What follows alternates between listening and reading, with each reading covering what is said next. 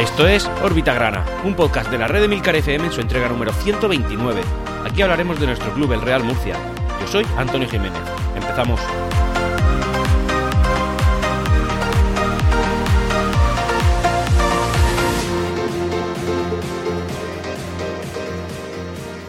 Y hola, bienvenidos a todos a esta nueva entrega, la número 129, una entrega que llega a concluir un ciclo que aún no ha terminado, pero sí que acaba el ciclo, la temporada regular, y una temporada que, pese a que no hemos conseguido, digamos, lo que sería la panacea, ¿no? El mejor objetivo posible, que sería la de ser líderes, sí que es verdad que nos deja un buen sabor de boca. Un buen sabor de boca en cuanto a que el resultado final ha sido incluso mejor del que esperábamos a última hora. Al final, pues ya sabéis que este tipo de competición, la competición de la regularidad, la que más jornadas llevas y la que al final te lleva a forjar el camino dentro de un año entero, bueno, pues parecía que nos íbamos a quedar más o menos en el cuarto puesto, si no el quinto. Parecía imposible llegar a quedarse el tercero, habida cuenta el resultado que obtuvimos la semana pasada.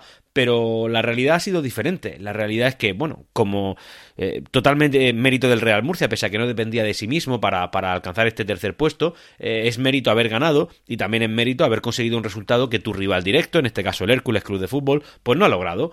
Y es que ambos equipos, tanto Real Murcia como Hércules, que se enfrentaban a clubes que no se jugaban absolutamente nada, pues el Real Murcia sí que ha sabido hacer con cierta tranquilidad los deberes que se les requerían para obtener ese puesto, y por otro lado el Hércules pues no lo ha conseguido. Tanto es así que ese equipo que parecía que era el que se iba a quedar por encima nuestra, pues no es que haya quedado inmediatamente después del Real Murcia, sino que ha quedado el último de los que se clasifican para playoff.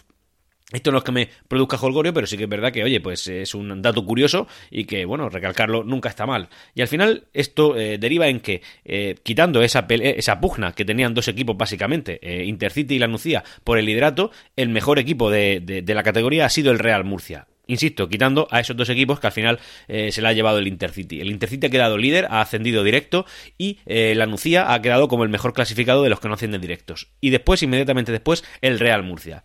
Un equipo que esta temporada tenía, pues bueno, la mitad de presupuestos que otros, incluso un tercio que por ejemplo, Intercity o La Nucía, que eran equipos que iban muy dopados a este campeonato, pero bueno, hemos conseguido mejor resultado que prácticamente todos. Es decir, el Real Murcia, por cada euro invertido esta temporada, ha obtenido un mayor rendimiento que prácticamente el resto de la categoría. Evidentemente esto hay que hacerlo bueno ahora, no vale con en fin, entre comillas, darnos golpecitos en la espalda con el resultado obtenido, sino que estamos a únicamente 2 partidos para ascender. 2 partidos. Y en casi cualquier eliminatoria nosotros jugaremos contra un rival que quedó por debajo nuestra. Y esto nos otorga una clara ventaja en caso de quedar empate con alguna eliminatoria. Evidentemente, pues todavía hay por ahí segundos pululando, ¿no? Equipos que han quedado mejor que nosotros, pero bueno, nosotros hemos quedado el tercer puesto y, oye, honestamente, yo me quedo tranquilo. Además, ha sido un partido, como digo, luego lo comentaré más en la parte deportiva del podcast, pero bueno, ha sido un enfrentamiento en el cual el Real Murcia, pues yendo con cierta tranquilidad, cierto, saber estar, un poco de desparpajo, ha podido dominar claramente a un club que ha venido aquí, pues a cumplir expediente, a comparecer simplemente y que no ha opuesto resistencia en ningún momento al Real Murcia. Algún intento de arreón, pero bueno, ya que están aquí, pues tenían que intentarlo, pero no han conseguido nada. El Toledo es un equipo que ha descendido. Me lleva sorprendiendo toda la temporada encontrar un club de esa magnitud como colista de nuestra categoría, pero bueno, la realidad es que al final el tiempo los ha situado donde tienen que estar y la verdad es que el Real Murcia les ha sacado 6 puntos a ellos, tanto en el Estadio Salto del Caballo como en Nueva Condomina, y en cualquier caso, como digo, han descendido de manera justa. Dicho eso, empezamos. Por meter algo en la parte social, porque realmente no hay muchas noticias, como viene siendo habitual, decir que José Antonio Serrano, el actual alcalde de Murcia, del Partido Socialista, ha ofrecido el Estadio Enrique Roca como sede para el Mundial que aspira a organizar en candidatura conjunta tanto España como Portugal, de manera que nuestro estadio, uno de los mejores estadios de España, pasaría a ser sede de uno de los partidos del Mundial. Esto yo espero que... Bueno, me parecería ilógico que no se ofreciera a nuestro estadio, siendo uno de los mejores de España. Sí que es verdad que ciertamente descuidado, teniendo en cuenta pues la situación económica del club que lo regenta, pero en cualquier caso es un estadio de no 5 estrellas por los pelos, pero vamos, podría ser perfectamente ya 5 estrellas porque tiene el aeropuerto más cercano que antes. Antes solamente tenía el de Alicante y creo que ese era el único requisito que nos faltaba para las 5 estrellas. Y por otro lado también es verdad que está, como digo, ciertamente descuidado, ya sabéis, pues en fin, el estado del estadio. Es un estadio que está con lo justo, digamos, y no solamente eso, sino que pues tiene ciertos deterioros que no han ido reparándose con el tiempo. Esto, hombre, yo espero que no sea necesario esperar al año 2030, porque el Real Murcia de aquí a entonces debe estar en primera división, bollante de dinero y remodelando el estadio todo lo necesario, pero en cualquier caso, si no fuera así, ojalá esté equivocadísimo y por favor, si hay alguien arriba que me escuche, pero de no ser así, pues bueno, el estadio sí que es verdad que en caso de ser sede del Mundial lo adecentarían y esto, evidentemente, pues se vería beneficiado el Real Murcia en caso de no haberlo podido hacer con anterioridad a ese evento. Así que, oye, pues me parece... Como digo, es que me parecería de género no muy inteligente no ofrecer nuestro campo para ese fin. Así que, oye, estupendo. Ahora se está hablando muchísimo del tema del playoff, el calendario y tal, y a la hora de la escucha de Orbita Grana, esto como sabéis siempre se publica el lunes, bueno pues hoy mismo lunes a eso de las 11 de la mañana se van a reunir en la Real Federación Española de Fútbol pues para determinar el sorteo de los rivales que en este caso pues, va a tener el Real Murcia y cualquier otro que se haya clasificado. Nosotros, al haber quedado como ya he dicho, terceros, es decir, seríamos los segundos mejores de nuestro grupo entrando en playoff porque el primero no cuenta, el primero ya ha ascendido. Bueno, pues ya sabemos que los terceros de cada uno de los grupos son, o sea, los posibles rivales del Real Murcia, o el Ceuta, o Teruel, o Racing de Santander B, o Coruso. Cualquiera de esos equipos será el que el primer escollo, la primera piedra en el camino que el Real Murcia tiene que sortear. Así que muy pendientes de lo que vaya a suceder esta misma mañana. Creo que es en la ciudad del fútbol de Las Rozas de Madrid. Así que oye, muy pendientes de esto y por supuesto, pues en fin, no conozco a ninguno de esos rivales, como creo que cualquiera de vosotros, pues es difícil porque al final estas categorías hay equipos pequeñitos, pero oye, ¿y por qué no? Vamos a estar muy muy pendientes. Ahora también se está hablando del tema de las sedes. En una Orbita Grana anterior dije que el Real Murcia jugaría en el Rico Pérez, además lo dije con cierta contundencia, y lo normal es que siempre sea así, pero es verdad que no es algo que esté decidido, es decir, que juegue en el Rico Pérez depende de la tirada de entradas que el club demande. En este caso, pues el Real Murcia se entiende que es de los clubes que más entradas va a pedir, porque al final es un desplazamiento relativamente cómodo y nosotros en Segunda Federación, pues a nivel afición somos, en fin, los mejores, sin ningún tipo de duda. Digan lo que digan y te muestren los números que te muestren. En cualquier caso, así están las cosas. Así que se confirma que los que podrán jugar en el Rico Pérez, como digo, serán los clubes que más tirada de entradas compre. Además, estas entradas se tienen que comprar a través del club, que a su vez las revenderá a los aficionados. Por tanto, bajo el riesgo del club está pedir un número de entradas u otras, porque según he leído, la federación no devolverá el importe de las entradas no vendidas a los clubes que las soliciten. Es decir, si el Real Murcia, calculara que necesita 15.000 entradas para entrar al Rico Pérez, pues el Real Murcia puede pedir 15.000 entradas. Además es un estadio grande y ningún otro club va a pedir ese número de entradas. Estoy lógicamente exagerando el número. Pero si por lo que fuera, ¿qué sucedería? El Real Murcia solo pudiera vender 5.000, pues esas otras 10.000 se las come el club. Es decir, va contra sus propias cuentas. Así que esto es una cosa a tener en cuenta. También entiendo que los clubes podrán hacer compras escalonadas. Es decir, oye, mándame 2.000 primero, cuando las haya vendido te pido 2.000 más y así sucesivamente. Esto, además, ha llevado a que una noticia que nos dice la cuenta que ya he mencionado varias veces aquí, la cuenta de Twitter, @GradaBPro, pues parece que, aunque la Real Federación no va a devolver este importe de las entradas, el Hércules sí que tiene intención de comprar siempre y en cada partido al menos 10.000 localidades, para conseguir de esta forma que la mayor parte del aforo del Rico Pérez la puedan ocupar aficionados del equipo herculano.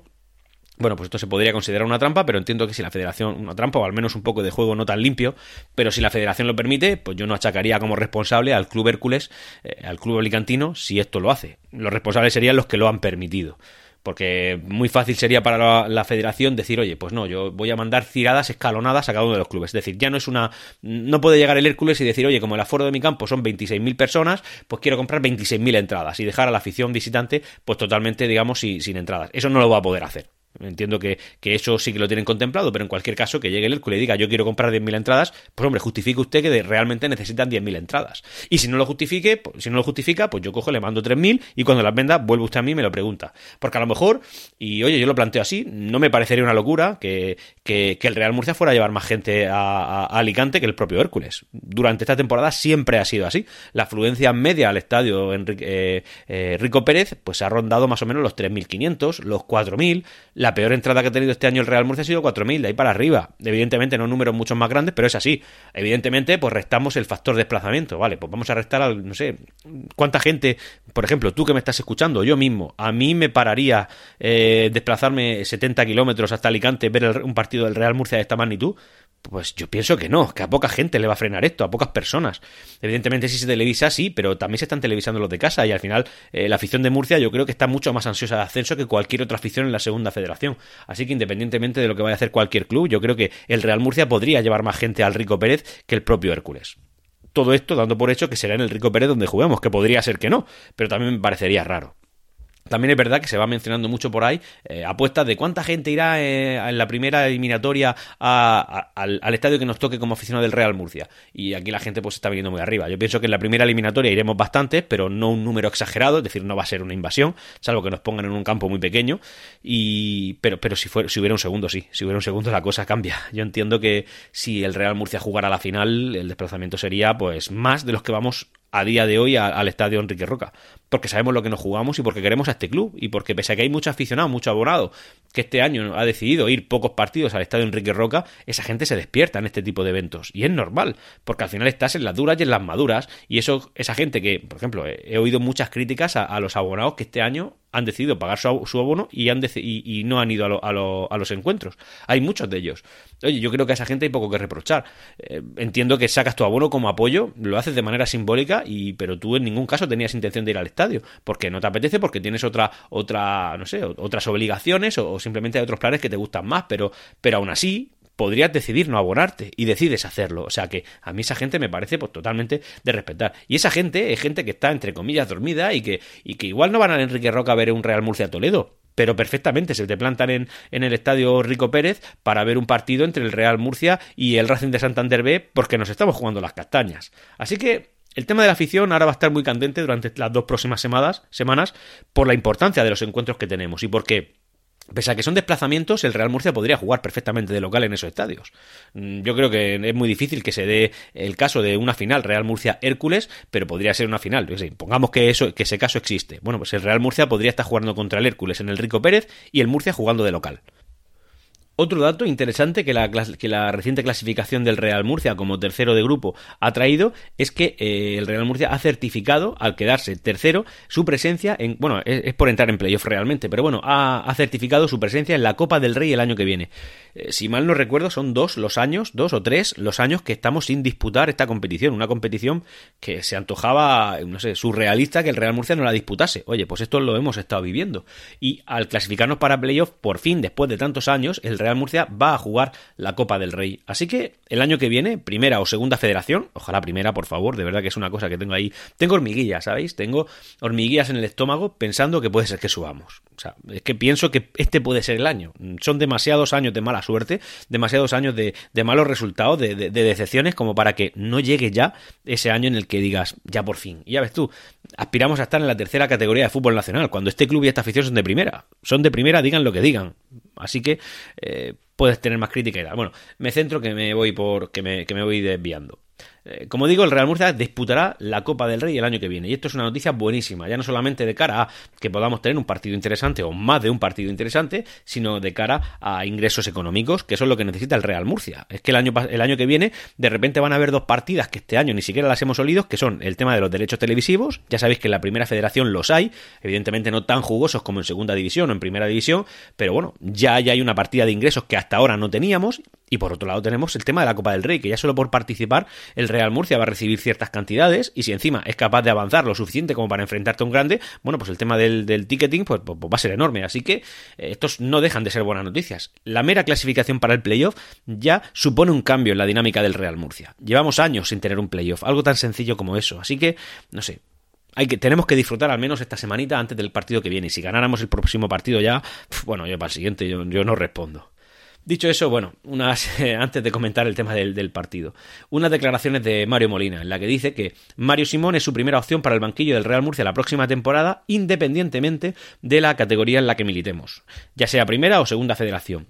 Evidentemente, si el Real... Esto me parece de sentido común, un director deportivo tiene que decir esto, pero es que un director deportivo que controla y sabe del tema debe decir esto y debe mantener esto, porque si Mario Simón ha sido capaz de organizar un equipo que con un presupuesto bastante modesto lo ha clasificado como tercero, porque ese es el resultado final, lo ha clasificado como tercero, Mario Simón se ha merecido estar en segunda división federación el año que viene, si es que estamos compitiendo en esa categoría, porque ya ha demostrado que vale perfectamente.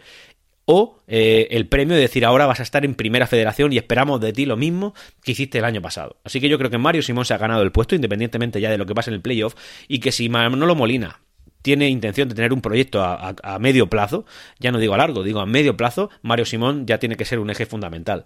Un eje en el que, bueno, aquí en Murcia tradicionalmente no hemos dejado trabajar a los entrenadores. No hemos confiado mucho, pero bueno, es que el fútbol español es así. No lo quiero justificar porque al final yo lo que quiero es un proyecto a largo plazo. A mí me hubiera gustado en su día haber mantenido de la manera que fuera a Adrián Hernández y que él hubiera sido nuestro comandante. Hay otros que no. En cualquier caso, bueno, pues él ya no está aquí, no pasa nada. Seguimos avanzando y el que tenemos es Mario Simón. Y Mario Simón se lo ha ganado. Así que lo que tiene que hacer Manolo Molina efectivamente es literalmente lo que dice. Y ya llegados a este punto vamos a hablar del partido que nos ha enfrentado al Club Deportivo Toledo, un equipo que es el más representativo de la capital castellana, es la capital de la autonomía de Castilla-La Mancha y una ciudad pequeñita, pero bueno, en cualquier caso, pues con un equipo que sin ser un histórico de los más reconocidos, sí que es verdad que es un club que tiene ya cierta solera, una tradición importante y que desde luego no es de los clubes más pequeños que militaba este año en nuestra categoría, pero bueno, que ha tenido esta desdicha, ¿no? Esta mala organización, no sé qué situación económica tendrán allí, pero desde luego no va a ser buena. En cualquier caso, bueno, pues este club es el que se enfrentaba a nosotros, no tenían aspiraciones a nada, no tenían ningún tipo de objetivo, no tenían una meta que cumplir, simplemente se enfrentaban al grande, en este caso, en este partido en concreto, el Real Murcia ha sido el grande y como tal se ha comportado, y bueno, pues el resultado ha sido un resultado esperado, un resultado normal, una victoria por 2-0. Pasamos la conexión a Nueva Condomina. Aquí nos encontramos, minuto 87 de partido, enfrentándonos al colista de la categoría. Colista, entiendo yo que también la motivación que tienen ellos para enfrentarse hoy al Real Murcia es leve, pero en cualquier caso es colista por claramente méritos propios. Desde el principio de temporada llevo diciendo que me sorprendía ver ahí abajo al Toledo. Bueno, entiendo yo que en mis percepciones eran más por la entidad, por el club que es, ¿no? Por la ciudad a la que representa, que realmente que por el juego visto. Un Real Murcia. Bueno, evidentemente en cuanto a afición no ha venido nadie de Toledo, ninguna motivación tienen, y si alguno ha venido es porque le pillaba Murcia de cerca, pero vamos, desde luego no se ha hecho ver. Y en cuanto a la afición del Real Murcia, pues estoy ligeramente sorprendido. Yo pensaba que esto iba a ser un partido de esos en los que venimos los no sé, los 3.000 de siempre, los 3.000 que nos fallan, pero la grada lateral está relativamente bastante poblada.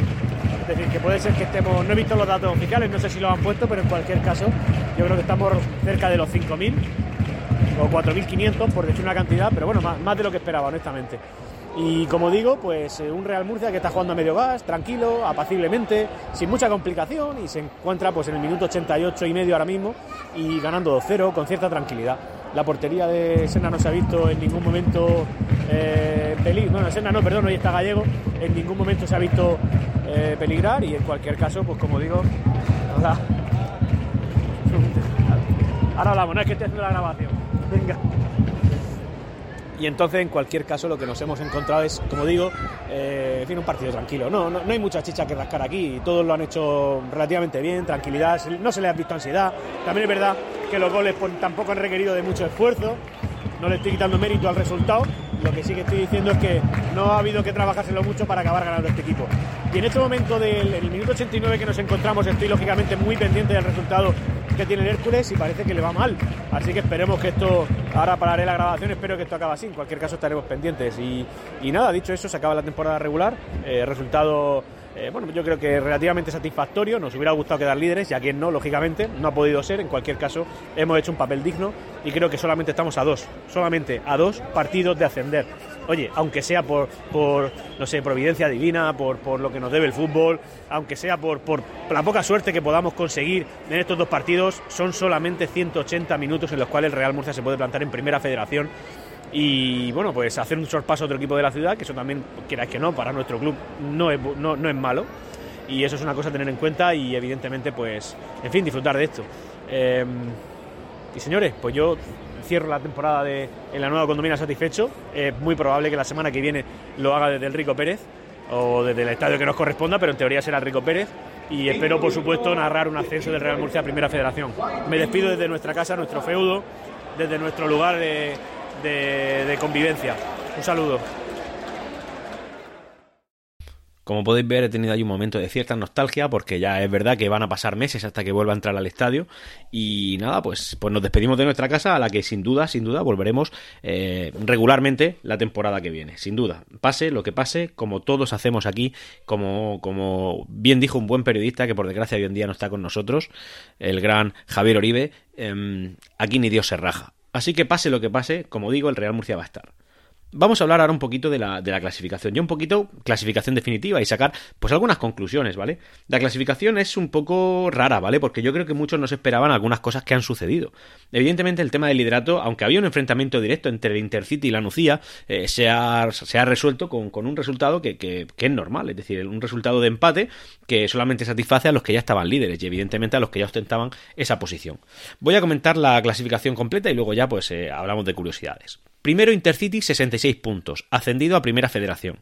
Segundo, tercero, cuarto y quinto son La Nucía, Real Murcia, Eldense y Hércules, siendo Hércules el último y el que cierra el playoff. Con 64 puntos La Nucía, nosotros nos hemos quedado a 6 puntos de ellos, el Eldense se ha quedado 2 puntos por debajo nuestra y por debajo, empatado a puntos con el Eldense, el Hércules.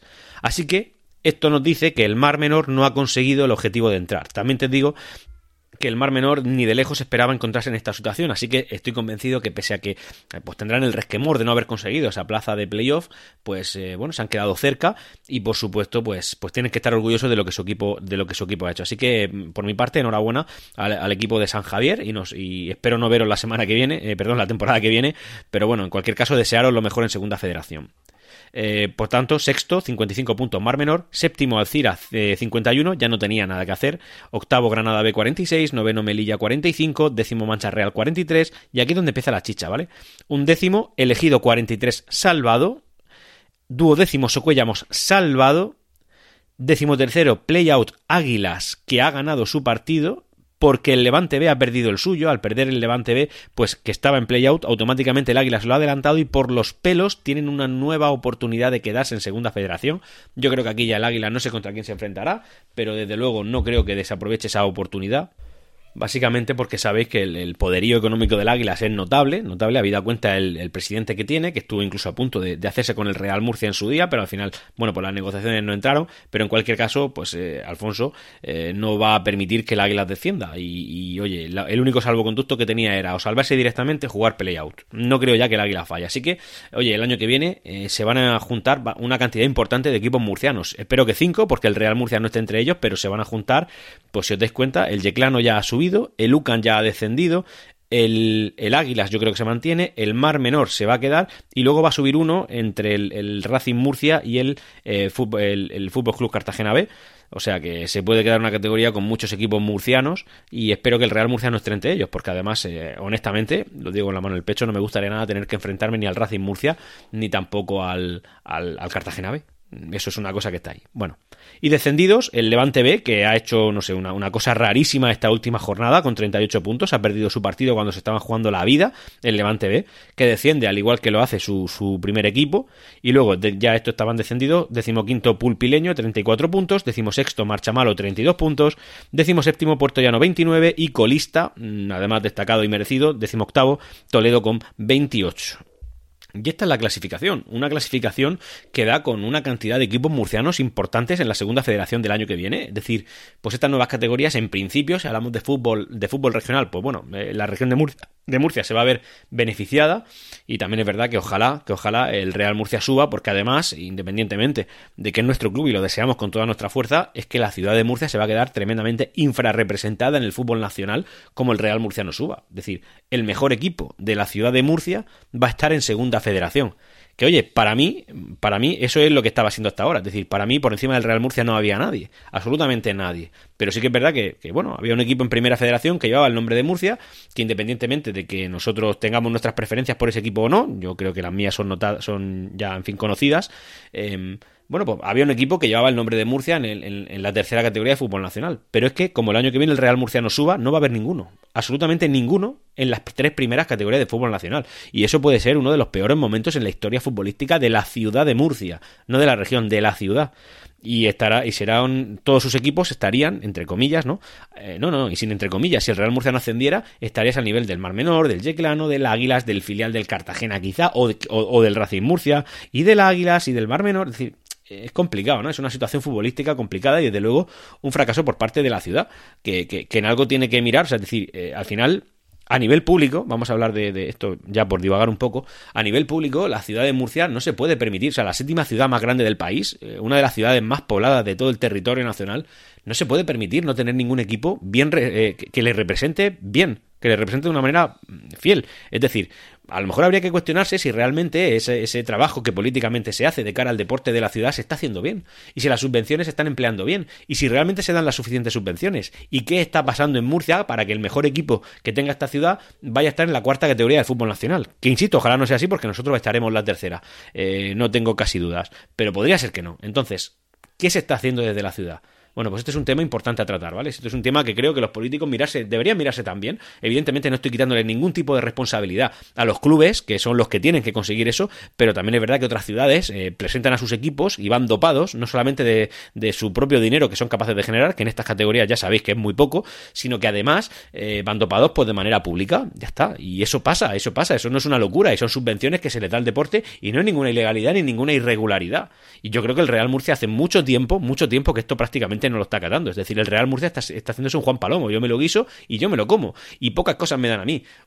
Claro, es que la Nueva Condomina se la deja al ayuntamiento. A ver, este ayuntamiento no tendría ninguna Nueva Condomina que prestarle al Real Murcia si no fuera por el propio Real Murcia. De hecho, como ya he dicho muchas veces, este ayuntamiento fue el que compró a precio de saldo un terreno en el centro de la ciudad y le dio 2 duros al Real Murcia para intentar, entre comillas, salvarle de la mendicidad absoluta y de la desaparición.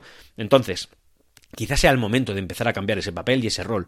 Y se lo digo, bueno, pues yo desde aquí, desde mi humilde asiento, pues a quien tenga que escuchar y que tenga el poder de hacer que el club más importante de la región de Murcia, el club más importante del sureste español, pueda tener un apoyo, un capote para conseguir metas y dejar el nombre de nuestra ciudad, la que tanto queremos, mucho, mucho más alto de lo que está. Porque os recuerdo que el fútbol trae inversión, trae negocio, trae dinero, trae muchas cosas a nuestro territorio, al que nosotros tenemos que mantener con nuestros impuestos. Y eso, al final, es lo que el Real Murcia vaya a percibir, lo va a devolver sobradamente. Y ya para terminar las píldoras, antes de despedir esta temporada regular de Orbita Grana, de todas formas Orbita Grana se seguirá publicando como sabéis y como os estoy diciendo ahora mismo, de manera regular hasta como poco el final de la temporada total de los playoffs. Es decir, Espero tener trabajo al menos estas 2 semanas, ¿no?, de podcast, y por supuesto poder narrar algo relacionado con el ascenso. Eso para mí sería apoteósico simplemente vivirlo, ya poder hacerlo para vosotros en este podcast, en el podcast de referencia del Real Murcia, en Orbita Grana. Bueno, pues eso para mí sería, en fin, tremendo, sería un sueño. Así que nada, lo que sí que os digo es que la semana que viene, depende de cuando esta semana, perdón, esto se publica el lunes, cuando se vaya a hacer Orbita Grana, pues quizás no lo publique el lunes. Tened en cuenta que si jugáramos el domingo a última hora, pues a mí no me da tiempo a volver de Alicante y a grabar, así que posiblemente lo grabaría el lunes para emitirlo o para publicarlo el mismo lunes por la tarde o ya el martes. O sea que Orbita Grana de la semana que viene tiene una pequeña dispensa por vuestra parte para en fin, en su publicación, y ya está, que lo tengáis en cuenta. Dicho eso, las píldoras, es decir, noticias no relacionadas con el Real Murcia, pero sí que pueden tener, en fin, una curiosidad futbolística.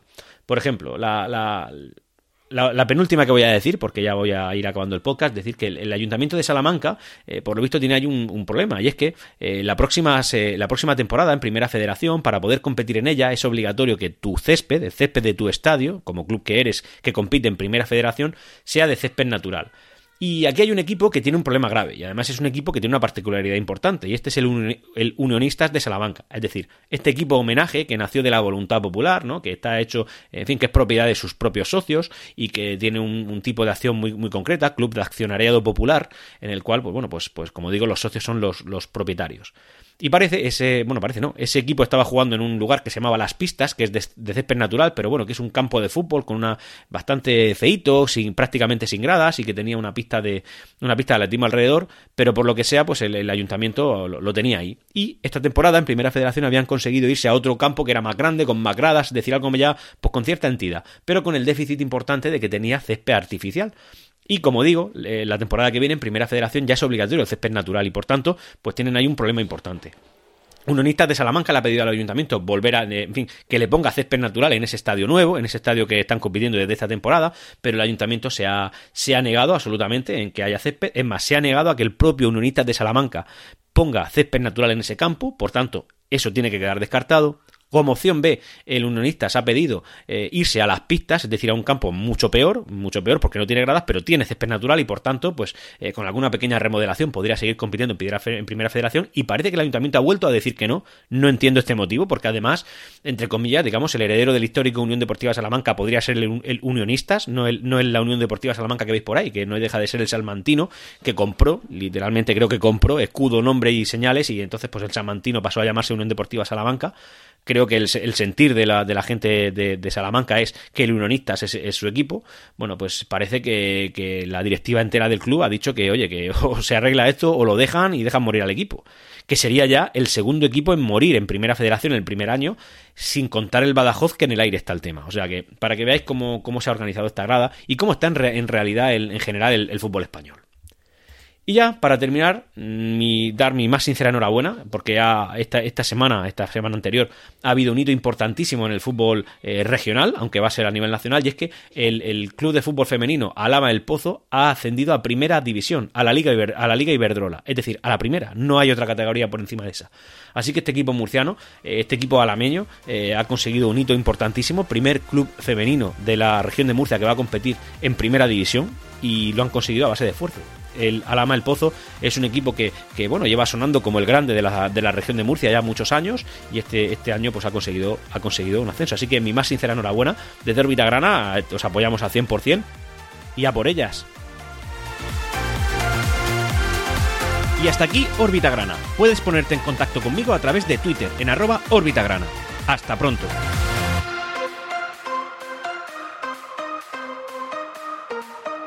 Siempre Real Murcia. Partido victoria de Murcia. Con esta victoria y el empate momentáneo en el Rico Pérez estamos en tercera posición. Termina aquí la fase regular de la Liga de la Segunda Real Federación Española de Fútbol. Mañana se conocerán los emparejamientos. Y el próximo fin de semana tienes que estar apoyando ahí a tu Real Murcia. Desplazamiento masivo a Alicante para estar con nuestro equipo como siempre. ¡Hasta el final!